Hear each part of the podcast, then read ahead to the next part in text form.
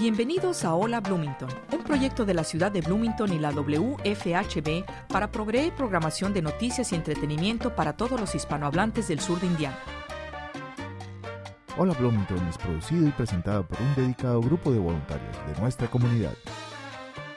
Welcome to Hola Bloomington, a project of the City of Bloomington and WFHB Community Radio to provide news and entertainment programming to the Spanish speaking members of Southern Indiana. Hola Bloomington is brought to you by a dedicated group of community volunteers. Muy bien, eh, buenas tardes a todos. Eh, a todos nuestros radioescuchas, nuevamente les queremos dar la bienvenida este viernes 19 de enero del 2024. Estamos transmitiendo en WFHB 98.1 de FM para que eh, recuerden esta, frecuencia y les queremos dar la bienvenida a nuestro programa el día de hoy. Desde cabina los saluda Jimena Martínez, productora de este programa. Y bueno, el día de hoy tenemos a una gran invitada. Es un honor tenerla el día de aquí, el día de hoy aquí con nosotros. Ella eh, se llama Alexandra McNichols Torroledo. Ahorita me dice si, si pronuncié bien tu apellido, si no me corriges. Ella es una fotógrafa y como notaron en sus nombres, ella tiene em, eh, en, su, en, su, nombre, tiene eh, palabras en español y en inglés, es una fotógrafa colombiana americana, ¿correcto? Que el día de hoy está aquí con nosotros para hablarnos pues de muchas cosas súper interesantes, eh, pero principalmente hablaremos de una próxima exhibición que va a inaugurar en IU para que sepan todos los detalles de qué va a tratar de eso, pero también, bueno, queremos que nos hable un poquito más del trabajo que ha hecho a lo largo de su vida, de su fotografía, de la persona que es, cómo llegó aquí a los Estados Unidos y bueno, que nos comparta todo este conocimiento que ella posee y que se refleja a través de sus hermosas fotografías y de su arte.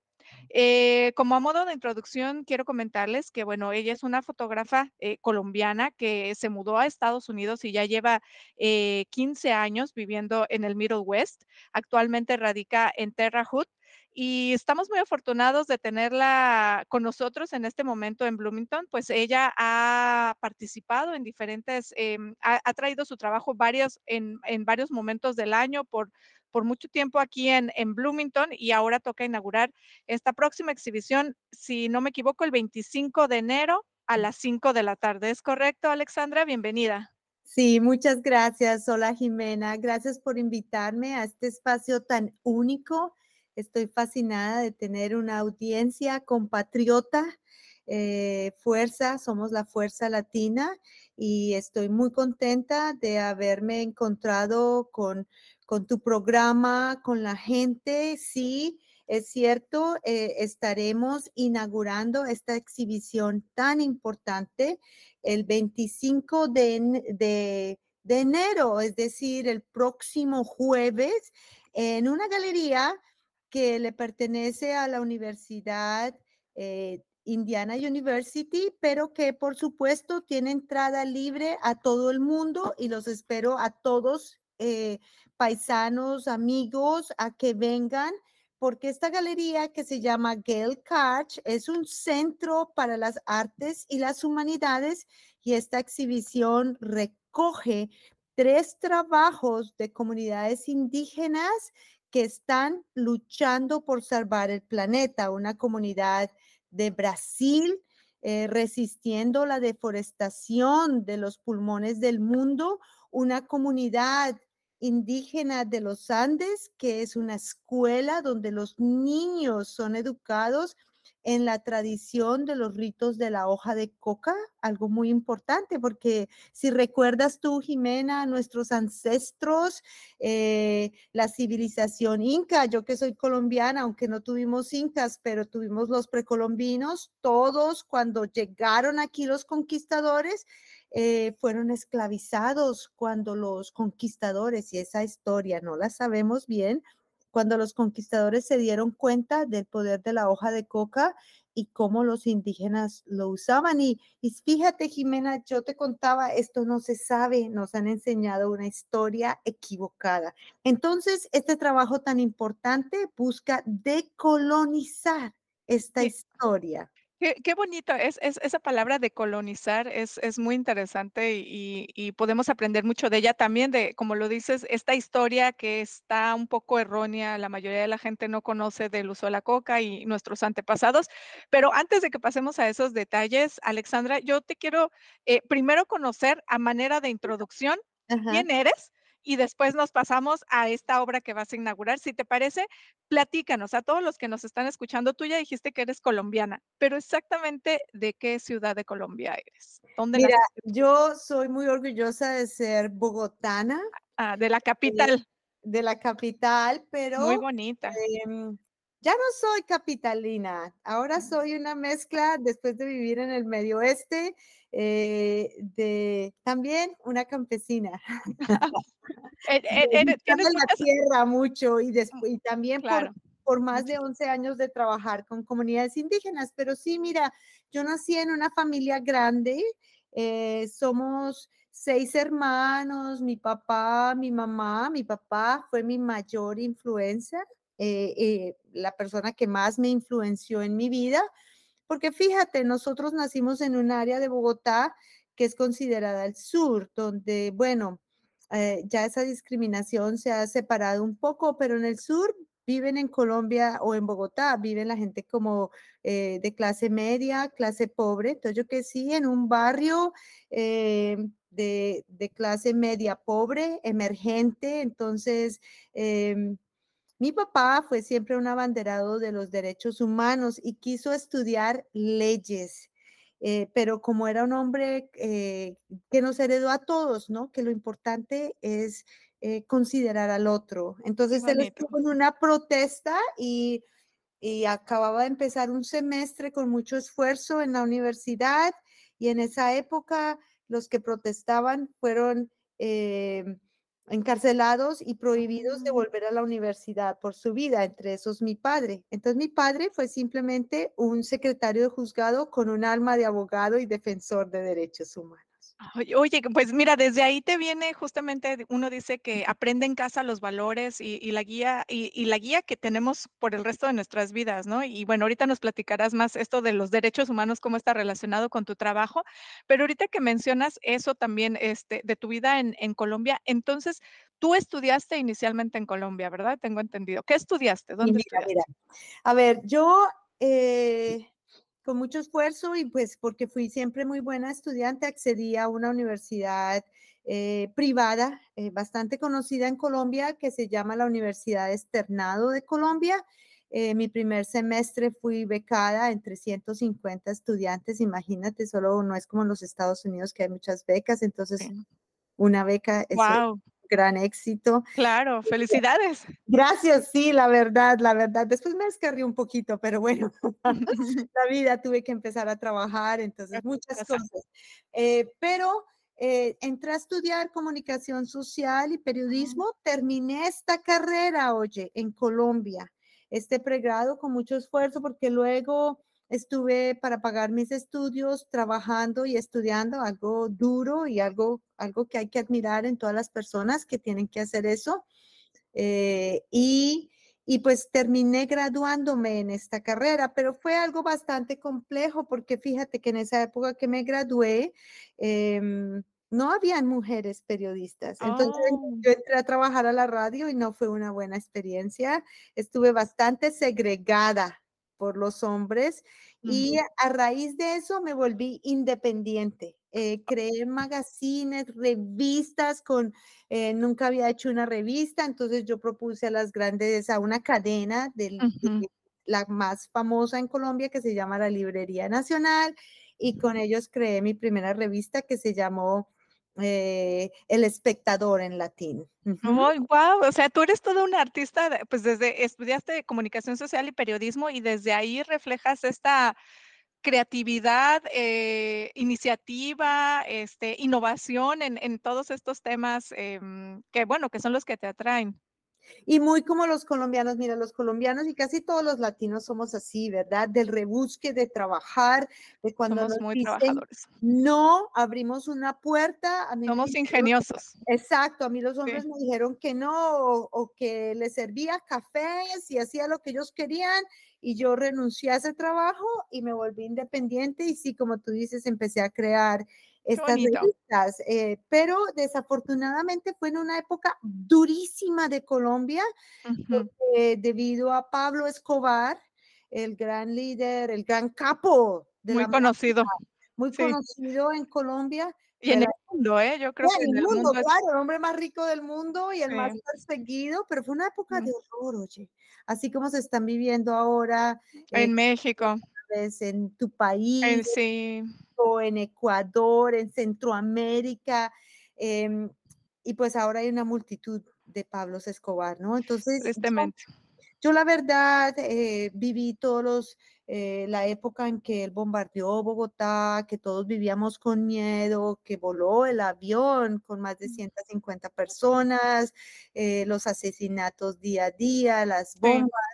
Entonces, fíjate que yo fui parte de esa generación que nos llamábamos No Futuro. oh, nunca había escuchado ese nombre de generación. Eh, es porque hubo una película súper famosa que se llama así, Rodrigo No Futuro, y cuenta por, eh, o sea, la realidad de lo que hace el negocio de las drogas, cómo degenera la sociedad, cómo los chicos terminan metidos en la droga porque no, eh, no consumiéndola, sino eh, traficándola. Comercializando. Exacto, y además fue una época tan dura porque había niños hasta kamikazes, mm. cuatro eh, precandidatos fueron asesinados. Se sentía la sociedad desbaratada y apareció esta película increíble y yo me sentía así, oye, como mucha gente, como no hay futuro y eso Habemos no sé cuántos miles y ciento miles de autoexiliados de Colombia. Claro. Esto. Y, Sí, claro, y ahorita lo vemos también está pasando con eh, otros países que están llegando mucho a Bloomington, este, de Venezuela. Y, y, pues justamente eso me lleva a mi siguiente pregunta, Alexandra. ¿Esa fue la razón por la que llegaste a Estados Unidos o qué te trajo aquí? No, la verdad no, la verdad yo no, pude venir a los Estados Unidos directo. A mí me negaron la visa hasta dos veces, ah. eh, porque no venía de familia con recursos económicos y en Colombia hay un veto, entonces yo quería salir del ah, país y además yo siempre fui una, una persona como trotamundos, entonces... Alguien me dijo, oye, mira, yo tenía unos pocos ahorros y me dijo, ¿quieres irte a Londres a aprender inglés? Y entonces resulta que antes de venir a los Estados Unidos, y la gente piensa que tengo mucho dinero, yo resulté en Inglaterra. Ah, ¿y en Londres o en dónde, a dónde te fuiste? Londres, viviendo en Londres y aprendiendo, pero claro, y tan caro, tan bello y tan costoso Europa, entonces inmediatamente conocí a unas polacas increíbles, eh, usualmente las polacas, no sé si ahora todavía estamos hablando que hoy en día tengo 54 y eso fue a mis 25 años, eh, las polacas iban a, viajaban a Londres para trabajar limpiando oficinas, casas y recoger dinero para poder casarse. Ah. Y, pues esas eran mis amigas y me dijeron, oye, ¿tú quieres trabajar? ¿No tienes un peso? Y yo sí, no tengo, no tengo nada. En esa época se hablaba de libras, ni siquiera. Hay que cambiarle, sí, sí, sí. Entonces yo no, no sabía ni limpiar nada, me acuerdo mi primer trabajo, el hombre, el dueño de ese de ese pedazo de castillo se dio cuenta que no sabía hacer nada y tuvo que enseñarme. Y claro, porque también limpiamos muy diferentes, ¿no? Yo me enfrenté a un mundo de químicos y cosas extrañas y materiales raros. Entonces, sí, fíjate, yo estuve viviendo en Europa por casi cuatro años, viajé así como se dicen un poco de mochilera aquí. qué bonito! Eh, eh, trabajaba muchísimo para poder, porque por supuesto mis padres, y no habían todos estos medios, escasamente hablaba con mis padres, mi familia, pero trabajaba mucho para aprovechar esa gran oportunidad, porque fíjate, los países en Europa son chiquitos y tienen uno no se mueve en avión, uno se mueve en trenes, en buses, eh, en esos trenes tan maravillosos, el túnel que va por debajo, el Eurotúnel. Sí trabajaba muchísimo para poder, más que aprender inglés, me fui a aprovechar, estuve en Francia, estuve en Italia, estuve en Portugal, que en esa época, como ya existía la Comunidad Económica Europea y Portugal no pertenecía y pues no tenía la plata para regresar a Colombia, viajaba mucho a Lisboa Mm, para poder extender la visa. oh, Fue riquísimo porque pues sí, trabajaba limpiando casas, oye, mm, pero paga- valía la pena porque... claro, y es y, y un, y un trabajo muy digno, ¿eh? Fíjate que aquí en, en, en- Bloomington muchas, eh, muchas de nuestra comunidad, eh, principalmente mexicana, eh, las mujeres se dedican la- por muchos años a- viviendo aquí, eh, siguen limpiando las casas que pues les ha traído, eh, pues además de ser una, un- un- una actividad em, que remunera económicamente, les ha traído grandes amistades, este, han encontrado amigas, familias, guía, compañeros. Entonces, creo que a- a muchos de nuestros radioescuchas se identificarán contigo. No, es una cosa muy linda porque no hay nada que dar, o sea, hay gente que dice, ay, oye, no te da pena, Alexandra, contar estas cosas y yo me siento orgullosa. Claro, claro. Porque mira, de hecho en la casa todos limpiamos, ¿verdad? Y que te paguen por este trabajo. Y además que, como te digo, lo cuento, me sirvió muchísimo. Eh, claro, en nuestros países o al menos en Colombia no es tan bien pago, en Europa y aquí es bien pago, entonces Sí, es algo muy bueno para hacer y, y la verdad, la vida de migrante eh, que viví, que no sabía el idioma, incluso la primera mujer donde viví, eso fue una historia graciosa porque yo había pagado como unas semanas y de repente se me acabó la renta y yo fui a tocar la puerta, venía de trabajar, de estudiar y encontré las maletas en la puerta, oye. Ah, le ya te estaban corriendo. que me abriera. ¡ay! Ay, Ay, yo tuve que correr con mis maletas a un teléfono público, a llamar a unas compañeras a ver quién me daba en la casa. Y como tú dices, viví con estas polacas muy maravillosas, con sí. Eh, coreanos, con eh, todo tipo de poblaciones, eh, muy aliados. Los inmigrantes nos Así es. Así es, y, y fíjate que es, es algo que aquí en Bloomington yo lo he notado mucho. Yo llevo aquí no tantos años como tú en Indiana, yo llevo, eh, voy por mi cuarto año, pero lo que he notado y gracias a este trabajo y a este programa, principalmente Hola Bloomington, que se realiza semanalmente con el apoyo de muchos voluntarios, es esa solidaridad de la comunidad latina que hay aquí en. Bloomington. Yo lo he notado, uno llega y yo llegué como estudiante, entonces yo vivía en la en el en el mundo de la universidad, que es muy separado a que al a la sociedad, a la comunidad de Bloomington. Es los latinos de de la universidad no conocemos a los latinos del del de la comunidad. Ahora, gracias a Dios, a este trabajo que los he logrado conocer y me han apoyado y me han aceptado desde el día uno que estoy en este trabajo, me doy cuenta, de verdad, no, no tengo ni las palabras para describir el, esa alianza, esa unión, ese compañerismo, esa solidaridad que cualquier latino que llega le echan la mano, le dan la mano, le ayudan con vivienda, con trabajo, con amistad, con recomendaciones, con, con lo que sea, de verdad, en la comunidad latina aquí en Bloomington es, es muy, muy solidaria. Bueno, te quiero contar, para responder tu pregunta, ¿cómo llegué a los Estados Unidos? Es una historia que conecta con, con Europa. Yo volví a Colombia en uno de esos viajes. Después de tus cuatro años viajando en Sí, Europa, bueno, yo fui ¿te algunas veces divertiste? con- Sí, y bien. yo pues volví a Colombia y me sentí muy desajustada, oye. Eh, uno a veces vuelve Ya a no te hallabas.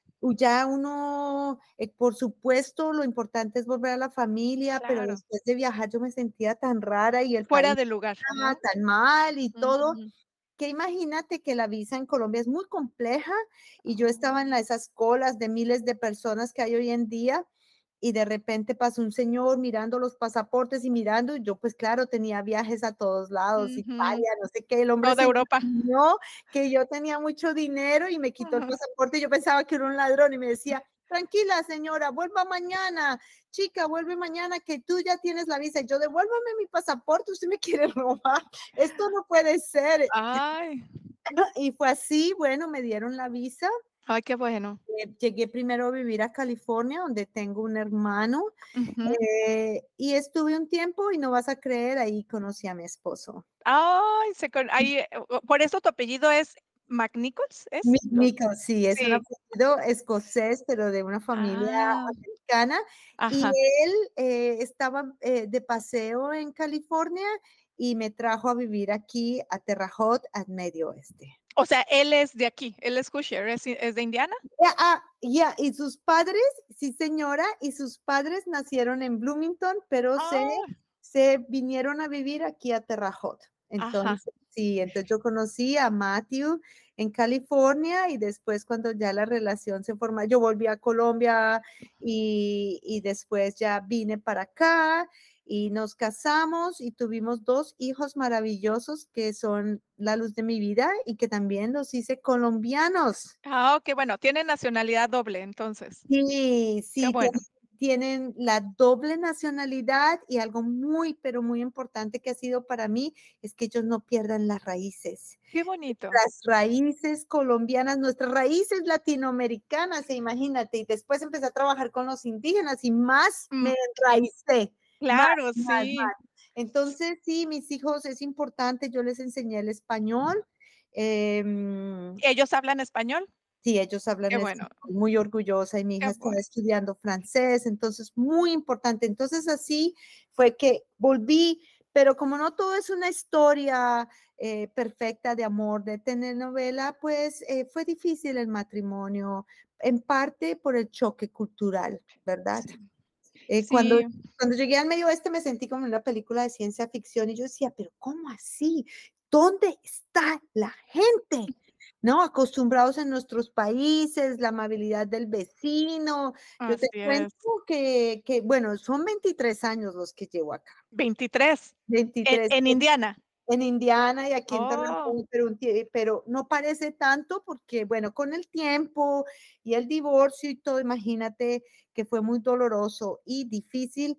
Mm, yo volví a la universidad acá cuéntanos eso también. A ver, dinos, ¿dónde estudiaste en eh? Aquí en Terre Haute, en una universidad que se llama Indiana State University, que me abrió las puertas. O sea, eh, estando casada, yo había hecho una maestría en el Departamento de Lenguajes, Lingüísticas y Literatura y entré ahí. Y fíjate que las buenas notas del colegio y de la universidad me abrieron las puertas porque entré a enseñar español y con todo pago. Mi educación paga. Entonces, en la maestría, que yo lo que quería era escribir literatura, pero era más como para ser un crítico literario o como para ser una profesora o maestra de español, yo resulté viajando mucho a Centroamérica con la diáspora de las mujeres escritoras centroamericanas. Qué bonito. A ver, entonces repíteme, la maestría que hiciste, ¿en qué fue? ¿En literatura? Eh, yo la llamo en literatura, pero el, el departamento se llama así, lenguajes, literatura y lingüística. Ah, Yo pensé que yo iba a, aprender lo que hoy en día la gente llama escritura creativa, es decir, voy a escribir novelas, cosas así, pero resultó que era otro enfoque, ¿verdad? Em, y al principio pues me sentí como un poco decepcionada, pero fíjate, teniendo todo gratis, ¿qué me iba a echar para? Claro, sí, por supuesto. Son, oportunidades que hay que tomarlas en la vida. Eh, requieren sacrificios quizás de tiempo, esfuerzo, tuya con tu familia y tus hijos, pero bueno, no, eh, hay que tomarlas. Yo te aplaudo mucho, te aplaudo. Claro, las oportunidades. Yo invito a toda la comunidad que aproveche las oportunidades. No tenemos estas oportunidades. En Colombia, yo ya te lo dije, 100, 150 personas luchando por una o dos becas al mejor estudiante. Aquí yo llegué a esta universidad, eso fue como un paraíso. Eso yo viajé, beca para aquí, beca para allá. Y pues ya era madre, tenía mi hijo, estaba con mi esposo, mi hijo pequeño Oye, pero a ver, repítenos entonces, ¿a qué edad tenías, qué edad tenías tú cuando hiciste tu maestría? Porque yo creo que esto es importante. Lo que nos estás contando ahorita, para mí, yo le tomo un valor eh, inspiracional para las personas que nos están escuchando. Por un lado, a las mujeres u hombres también, que ya tienen una familia, ya tienen una carrera en cierto sector, ya tienen estudios o no tendrán estudios, pero nunca es tarde para volver o ir por primera vez a la universidad o volver o inscribirte en otro país y hacer cualquier diploma, licenciatura, maestría. Eh, eh, lo que tú hiciste eh, me parece que es muy valioso recalcarlo, como todo tu, tu trabajo, pero esto en particular que inspire a, mujeres aquí que también se han dedicado años trabajando limpiando casas o trabajando quizás en alguna otra actividad económica, pero si tienen un tiempo y como dices, las becas y oportunidades que hay aquí no las encontramos en otros lugares para que se inscriban, que se animen, que apliquen. Pues mira, sí, fue algo como difícil, pero eh, mi hijo tenía, era un bebé de un año y, y la verdad ya me habían enseñado, ofrecido un trabajo de maestra, pero cuando fui a la universidad y hablé con estos profesores que también hablaban español, porque es el departamento de español, claro que yo hablaba inglés un poco, bastante, eh, pero sí, eh, eh, el lenguaje es una cosa que uno sigue aprendiendo toda la vida, ¿verdad? Y perfeccionando toda la vida. Ellos me contaron de las oportunidades. Y al principio yo no lo podía creer, pero ya cuando fui estudiante, oye, mira, era la mejor estudiante y yo vi que habían becas para viajar, becas para proponer proyectos y pues cumplía con mis funciones, con mi esposo, a quien amé muchísimo, con mi hijo y, y la verdad seguí para adelante y terminé esta maestría de dos años y como te digo, la mejor estudiante, becada, no tuve que pagar nada. Se puede ir a la universidad incluso a enseñar español. Así es. Y, desarrollé esta habilidad que nunca pensé. Yo nunca pensé enseñar nada en mi vida y la desarrollé y la he hecho. Mira, te cuento, Jimena, he enseñado desde niños que llaman aquí, estos que llaman que se educan en casa ¿verdad? Homeschoolers, hasta presos.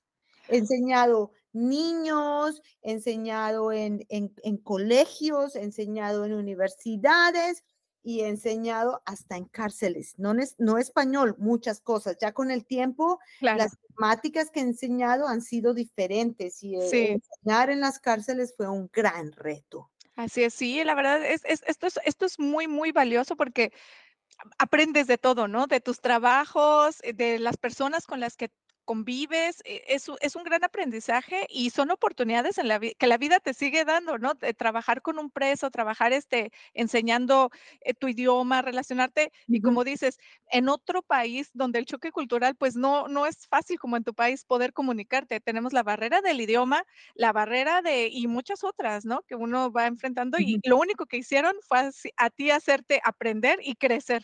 Exacto, y además yo quiero que todos los compatriotas entiendan que mi inglés nunca será perfecto. Yo de hecho tengo un acento fuerte y la verdad doy muchas charlas después de llevar tanto tiempo aquí y a veces voy como para adelante y para atrás con el idioma, ¿no? Porque yo trabajo mucho en casa, entonces a veces no me comunico mucho en inglés y con el objetivo que mis hijos sigan en el español, pues les hablo en español. Claro, sí, obviamente. Y, se va uno como perdiendo el acento y olvidándose, pero quiero invitar a todos los compatriotas que nunca tengan miedo de hablar en otro idioma y que piensen que si no saben un idioma, eh, si no saben el inglés perfecto o no saben mucho, es algo que se va aprendiendo. con la práctica. Con la práctica y hay que hacerlo y además somos muy valiosos, nos necesitan, necesitan el español. El español es la materia que más se enseña en las universidades, él es el idioma que predomina en, en los colegios elementales, de eh, medianos y, en el bachillerato, como le llamamos en Colombia. No sé cómo le llaman ustedes a los años ya que uno está más grande en el colegio o la escuela, ¿no? Sí. No me refiero a la universidad. La preparatoria también. La preparatoria y en la universidad también. Entonces, nos necesitan. Claro, ahorita que lo mencionas, si lo han leído, este, queridos amigos que nos están escuchando, Estados Unidos ya un quinto de su población es de origen hispano o latino. Y yo no dudo que el idioma inglés en unos años, perdón, el idioma español se vuelva eh, oficial quizás si llegue a tener esa categoría, porque pues ya uno encuentra, y algo que también quiero rescatar de lo que dijiste ahorita, que, que también puede inspirar a muchas familias o a jóvenes que nos están escuchando, es eso, el, la importancia que tú le das a tus raíces y a tus hijos, que pese que hayan nacido aquí y que también son americanos por su papá, no solamente por su nacionalidad, sino su papá y la cultura donde están creciendo, que no pierdan su otra cultura eh, que traen en la sangre. Em, y, el español es prueba de ello. Y yo quisiera que, que también aquí este, nos, tú nos, nos compartieras, este, mm, que nos recalcaras esta importancia que tú viste en que tus hijos lo aprendieran, porque yo veo, a veces me da un poco de tristeza cuando yo veo aquí en, en muchos compañeros que pues son de nuestra edad, que ya tienen hijos em, y sus hijos entienden el español, pero no lo hablan. Y yo lo veo que es ellos no se dan cuenta que además de que pues son tus raíces, tu cultura, de dónde viene tu familia, tu herencia de linaje de cientos y cientos de años.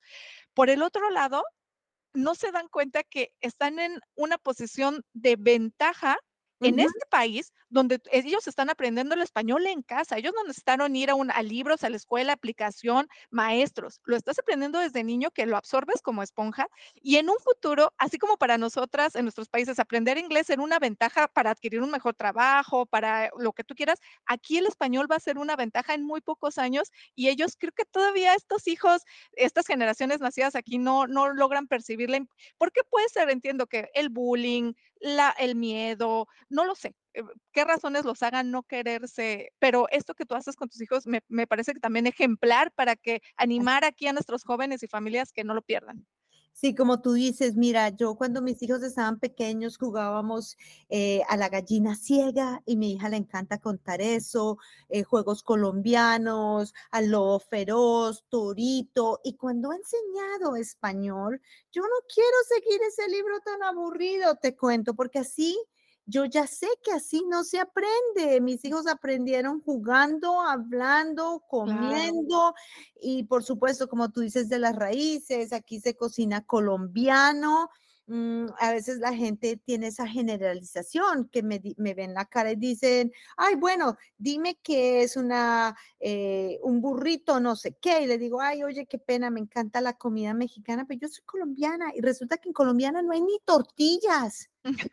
Son arepas las que comen ustedes, ¿verdad? Entonces, eso son cosas para enseñar. Entonces, mira, el tema de las raíces es muy importante. Yo eh, pienso que no podemos perder nuestra herencia cultural, eh, nuestras tradiciones, porque fíjate que no importa la modernidad del mundo y el progreso, hemos estado enfocados en un progreso errado.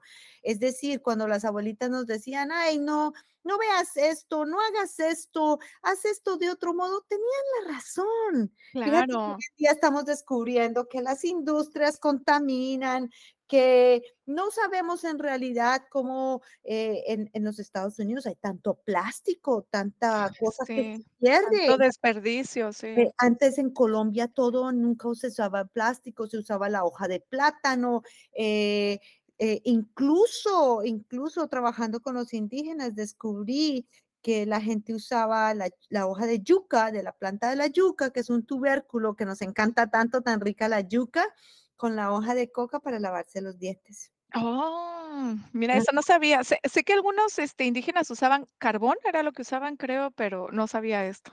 Sí, no, no he escuchado lo del carbón, pero hay cosas tan maravillosas. Y ahora con esto de que, de que estamos sobreproduciendo, que hay tanta contaminación, entonces mismo atrás a nuestros antepasados, a la época, como te digo, que todo se envolvía con la hoja de plátano. Eh, no necesitamos tanto plástico, sí, las de nuestros padres y nuestras enseñanzas. Tal vez cuando estamos jóvenes no nos dimos cuenta, pero ahora que soy madre, entonces con mis hijos jugamos, hacemos y es maravilloso para ellos, como tú dices, Jimena, cuando van a Colombia la pasan súper rico, qué bueno. el idioma. Ay, me encanta. Y además Colombia me encanta. ¿eh? Perfecto, pero van a, así es que se aprende estando como tú dices, hablándolo en el contexto. Eh, sí, exactamente. Eso es muy importante. Fíjate que incluso mi trabajo refleja todo. Todo esto que estamos hablando, esta exhibición. Así es. Mm, y bueno, yo quiero contarte y contar claro que yo, pues como te digo, no todo es perfecto y vino el divorcio y yo también volví otra vez a la universidad siendo una madre soltera. Primero fui a la universidad cuando tú me preguntaste cuando tú tenía como 31 y después ya estaba casi en los 40 cuando volví y era tan adulta y no nos debe dar miedo ni pena que seamos adultos ni para colegio ni para ir a una universidad, escuela o lo que sea, aprender el inglés o, ir a hacer una carrera. Yo era la, más viejita, como se dice por ahí. Mm, Así me pasó a mí. Lo mismo, lo mismo. Es, más exitosa, ¿sabes por qué? Porque yo iba como madre con dos hijos eh, preparada a triunfar. Ya, ves, ya tu propósito en la escuela es diferente, tú ya tomas las clases, eh, ves a tus compañeros, este propósito de asistir, ya tus intenciones son muy distintas a que subiera, como lo viste en los 20, cuando fuiste a la universidad en Colombia, y es natural porque son etapas en la vida que, que esa es de las grandes ventajas, cuando uno va a, la universidad a hacer estudios este, de posgrado a una edad más adulta, eh, creo que el aprendizaje eh, es, uno lo obtiene de, de muchas otras maneras entonces ahí fue cuando me hice, me hice como artista, yo, yo fui y fue aceptada a esta universidad, como te mencioné acá, Indiana State University, eh, siendo una madre soltera, mi hija era una bebita cuando eso pasó, mi hijo fue una gran ayuda, ellos son, ellos son como chicles, les digo yo, ¿no? no pueden vivir el sin el otro porque no sé qué hubiera hecho sin mi hijo que me ayudó tanto porque él estaba más grandecito, ellos se llevaban como cuatro años y él me ayudaba mucho a cuidar a su hermanita, ¿cierto? Yo lo admiro porque él no sabe cuánto lo admiro con todas estas cosas y estas ayudas que me dio, pero yo volví y me volví exitosa en el sentido de que mis primeros trabajos fueron admirados. Yo llegué directo a un departamento que me pareció que podía florecer. ¡Ay, qué lindo! Yo amé la fotografía, fíjate que eso es lo que es hoy en día, pero fue una que lo relaciono con mi pregrado, porque yo sí tomé clases de fotografía, pero en esa época una cámara de fotografiar no es como hoy en día, era algo, pero un lujo, mujer. Claro, eran muy caras, yo me acuerdo, yo también me acuerdo todo el mundo es fotógrafo, todo el mundo toma fotos con el celular y, fotos maravillosas. Entonces, lo que yo amé cuando yo estudié la fotografía, que era muy joven, como decimos en Colombia, una sardina, es decir, muy joven, no un pescado, una sardina muy joven, es que me encantó el laboratorio de fotografía, la magia. Y, eso es lo que caracteriza en parte, sí, yo hago trabajo digital, pero yo también hago mucho trabajo. Mi, mi, trabajo más importante es la magia que encuentro en el trabajo. Yo uso procesos antiguos y cuando llegué a este departamento, eh, la directora una mujer también divorciada, como que vio mucho potencial en mí. Yo empecé a hacer libros en el primer semestre, obras de trabajo. Yo quería producir, producir. Además, pues llevaba una tristeza grande. O sea, em, fue difícil entender el concepto del divorcio en los Estados Unidos. Esto de la, de la custodia compartida, oye. Lejos de la familia, no conoces las leyes, no conoces este, el, eh, toda la, la, la cuestión legal y lejos de familia, de este apoyo que uno es, un proceso, es, cerrar un ciclo es difícil y tú necesitas ese, ese apoyo de la gente que te quiere para sobrellevarlo pues de una manera más, este, no tan difícil, ¿no? Pues no había muchos latinos y todavía no hay tantos latinos aquí como allá. Fíjate que yo fui de las primeras latinas y me decían que era de la India. y yo no, yo soy colombiana, ¿saben dónde es Colombia?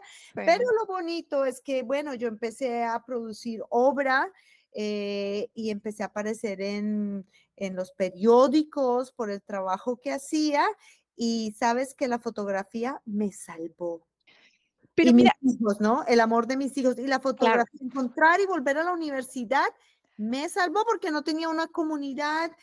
Entonces, tu, experiencia es todavía más valiosa. O sea, tú me estás diciendo que no solamente fuiste, o sea, tú lo que nos estás contando es que tú fuiste a la una, obtuviste un grado, un posgrado ya de eh, en tu etapa adulta, con hijos, y que eso ya mencionamos todo lo eso que nunca es tarde para ir a la escuela o luchar por tus sueños, pero que además en tu caso en particular fue lo que dos cosas, te ayudó a salir de este proceso doloroso del divorcio y otra cosa que te llevó a tu profesión actual, que es la fotografía y por lo que hoy nos vas a contar también de tu exhibición. O sea, eh, ¿qué momento? Uno nunca sabe yendo a la universidad todo lo que te puede cambiar en tu mundo, en tu vida, ¿no? Todas las ventajas y oportunidades que te da.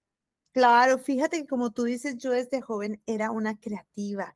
Entonces llegué a este departamento con esta, eh, esta mujer que se llama Fran Latancio y que realmente nos enseñaba los procesos y nos daba toda la libertad para hacer lo que quiera. Y la verdad, estas universidades están dotadas, yo nunca había visto, y, incluso el laboratorio de fotografía que hay aquí es enorme en comparación al de Indiana University, entonces estaba súper dotado, yo eh, podía usar, mira, todo tipo de cámaras que yo en mi vida había visto eh, y que no podía pagar porque siendo madre soltera y yo Claro. no, no entendía esto de la custodia compartida y mis hijos fueron compartidos, que fue muy doloroso, que mi, mi hija era una bebita y no la podía ver sino como cuatro días a la semana.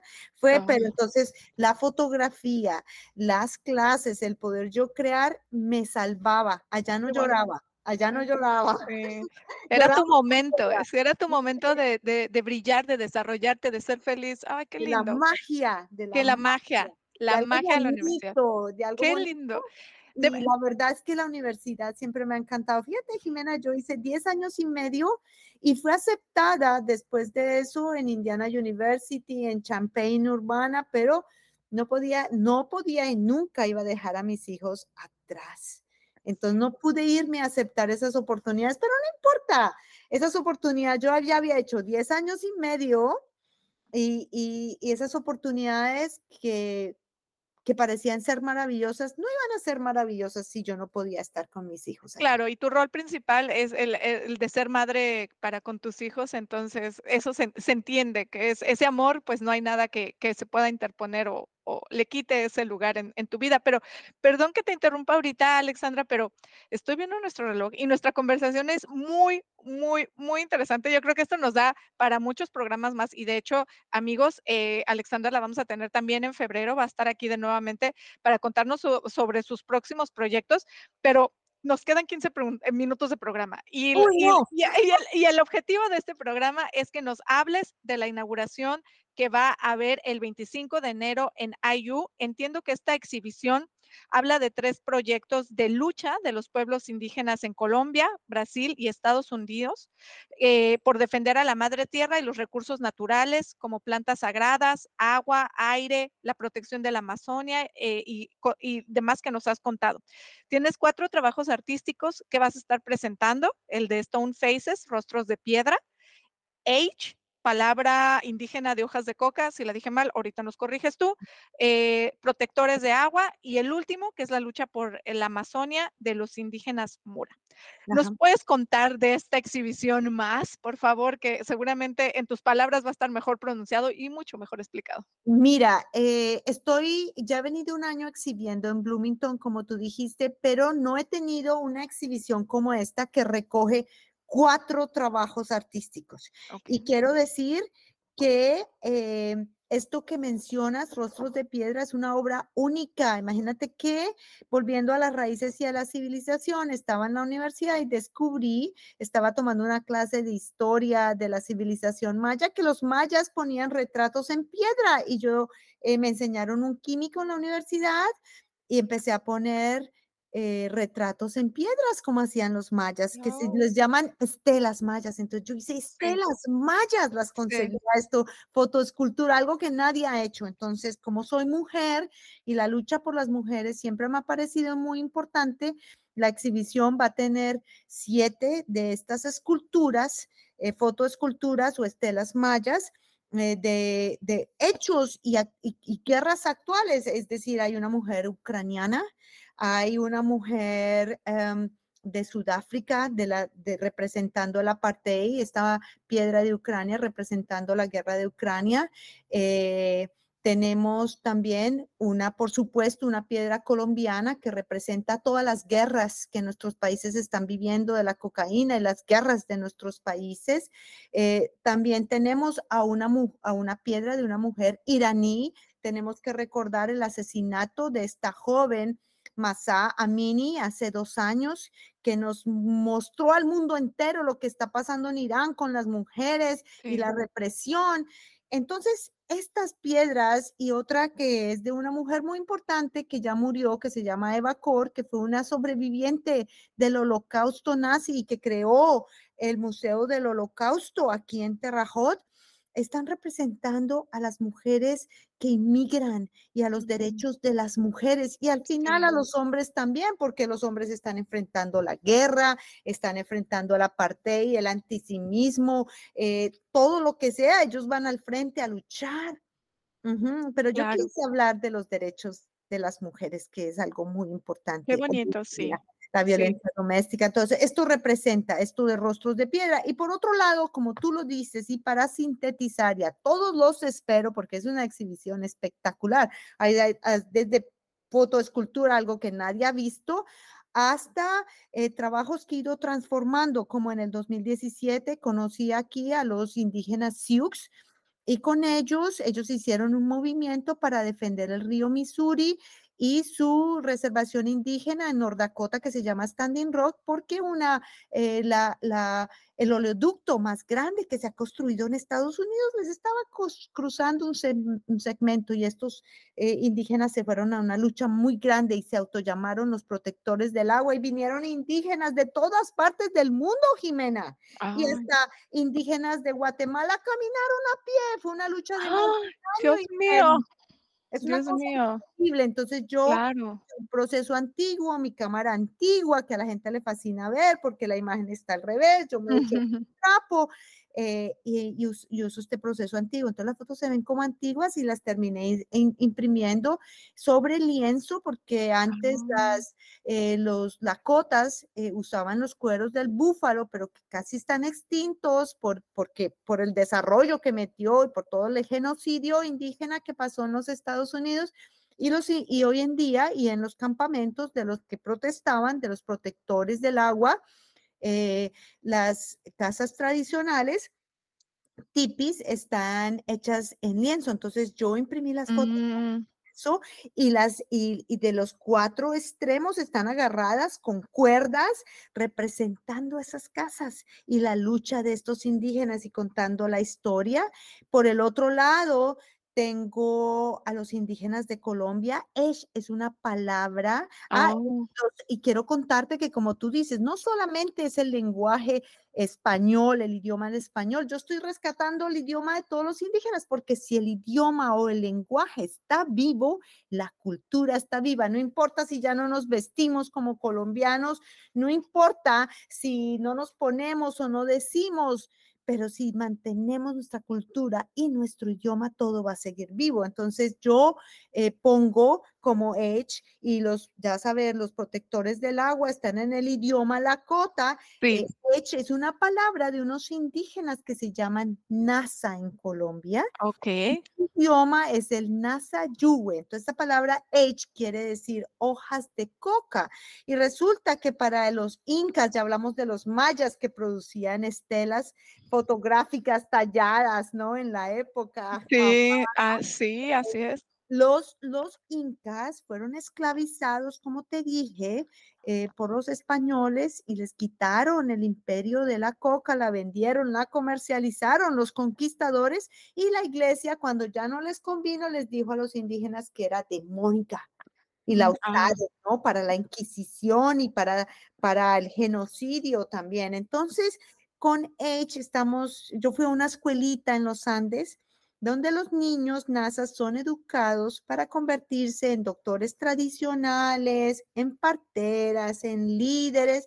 Todas las clases se enseñan en el lenguaje yuwe y se enseñan los ritos de la hoja de coca. Entonces es algo hermosísimo y resultamos haciendo papel con hoja de coca y papel reciclado porque no hay que destruir el planeta, no. hay que salvar entonces. Hay que cuidarlo, sí. Exacto, estas fotos que cuentan la historia de la escuelita y cómo los incas veneraban la hoja de coca y la consideraban sagrada. ¿Por qué? Porque es que la hoja de coca no es la planta que mata, no es la cocaína, es la planta, imagínate que si viene una hambruna, nos comemos la hoja de coca y pues resulta que tiene, es una de esas que llaman ahora super comida, súper nutriciosa, puede ser al mundo entero de la hambruna. Esta planta. Y las fotos las imprimimos eh, digo, las imprimimos porque todo se vuelve un trabajo colectivo con las comunidades, que es muy lindo, ¿no? Yo tengo hasta videos que estaré mostrando en mis charlas de cómo los niños eh, les llevamos talleres para aprender este otro aspecto que no es lo sagrado, pero lo productivo de la hoja de coca, que es hacer papel de hoja de coca que no tiene ningún químico y que es con papel reciclado y cuenta la historia de la hoja de coca, que es H en el lenguaje yuwe.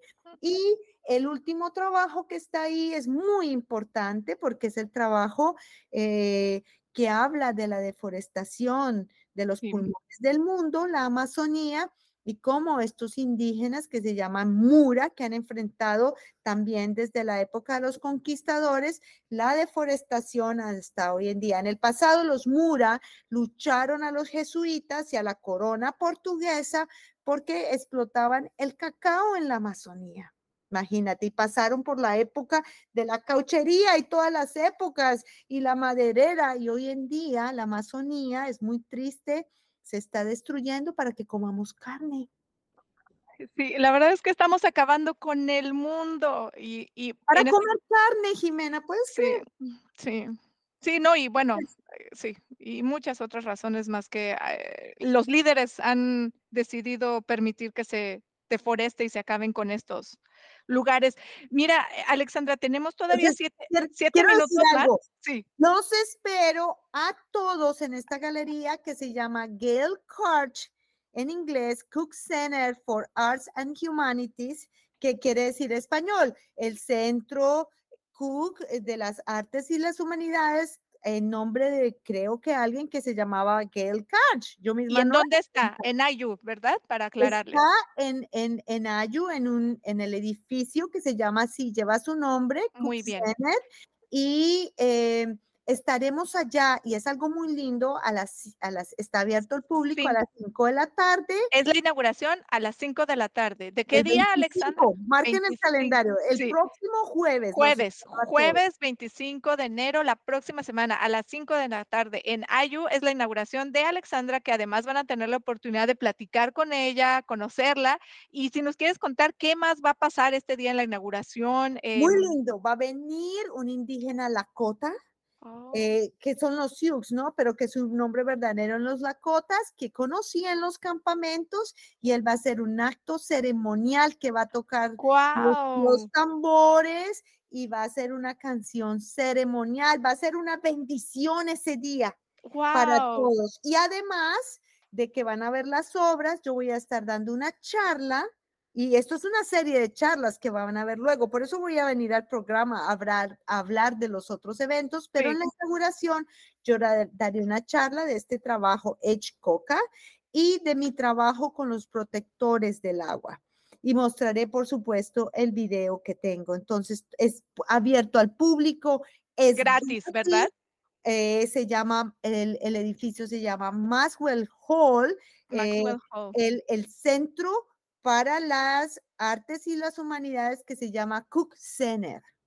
Cook Center. O K. así es. Center, de centro, de centro. Cook Center en IU Maxwell Hall, 25 de enero, 5 de la tarde, inauguración de nuestra artista colombiana americana querida Alexandra McNichols. Sí, imperdible, como se dice. Imperdible, sí. Y ah, bueno, entonces, eh, ¿algún mensaje final que nos quieras decir? Todavía tenemos este, unos dos minutitos para ah, el, lo que quieras compartirnos. Les queremos recordar a todos nuestros radioescuchas que, como ustedes notaron, Alexandra tiene una infinidad de temas muy interesantes que todos queremos conocer, que nos hable más. Entonces, eh, como ya lo dijo, la vamos a tener nuevamente en febrero el día 2 de febrero va a estar en vivo aquí de nuevo en nuestras instalaciones de WFHB para platicarnos de sus próximos proyectos y de sus trabajos, pero por lo pronto, Alexandra, ¿algún mensaje final que quieras este, para despedirte, decirles a nuestros radioescuchas?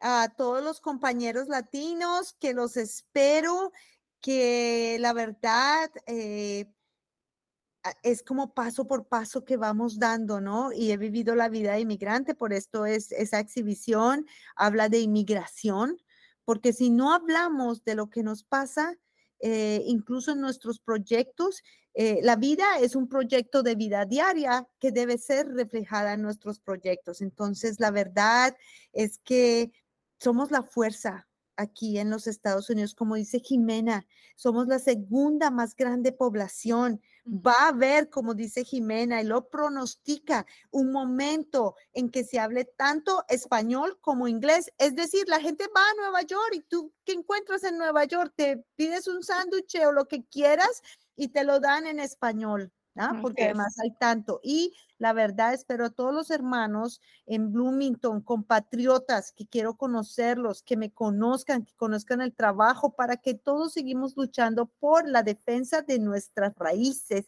y nuestra cultura. Y como te digo, Jimena, y como hablaremos en los próximos programas, vamos a tener dos eventos adicionales donde todo es la entrada gratuita. Ya les estaremos diciendo exactamente dónde, pero todos están invitadísimos a seguir en la lucha, porque la vida es una lucha, ¿verdad? Que nos lleva a, grandes cosas y maravillosas. La vida es hermosa. A momentos lloramos, como dice Celia Cruz, pero a momentos reímos, ¿no? La vida es un carnaval. Para, celebrarla, sí. Para vivir, para cantar, es lo que dice, lo que dijo antes de morirse y tiene toda la razón, pero aquí no nos estamos muriendo, aquí está, vamos a pasarla muy bien. Eh, vamos a tener este evento, creo que van a haber unos pasabocas también eh, en este frío que estamos viviendo, entonces todos muy invitados, Jimena, te espero con, con, tu, con tu familia, con todos, estaremos ahí en el Gale Catch. Eh, Cook Center for Arts and, and Humanities, ¿no? Así es.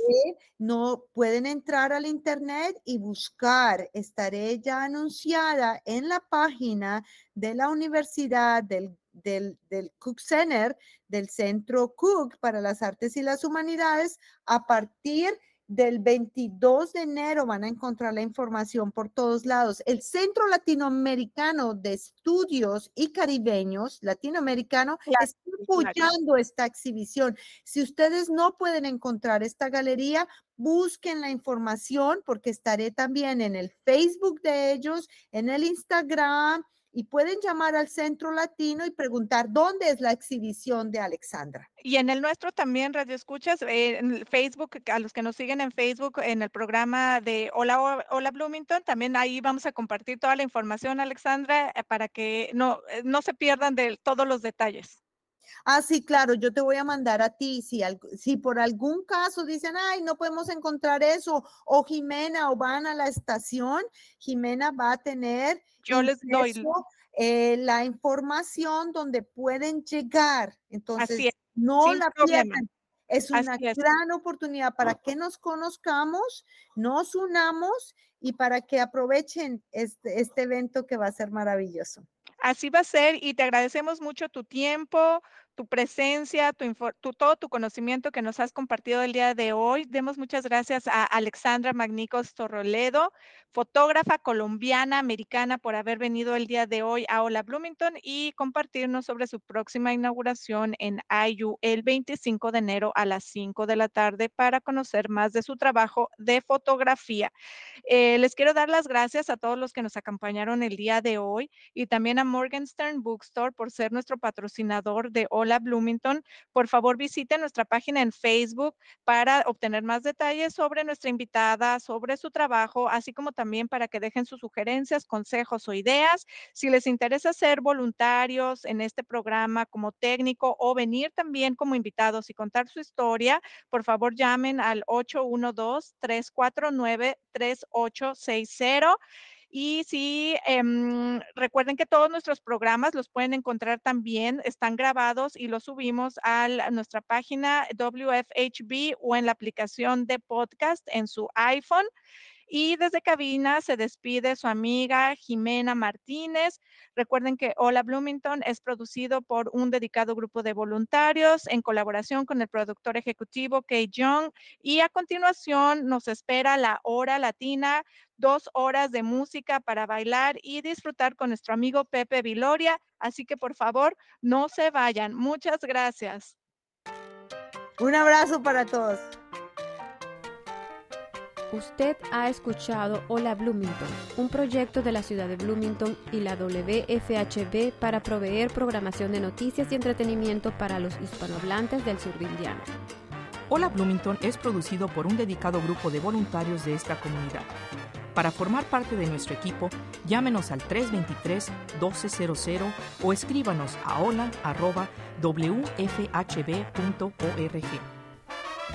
You have been listening to Hola Bloomington, a project of the City of Bloomington and WFHB Community Radio to provide news and entertainment programming to the Spanish speaking members of Southern Indiana. Hola Bloomington is produced and brought to you by a dedicated group of community volunteers. If you want to be part of our team, give us a call at 323 1200 or send us an email hola at wfhb.org.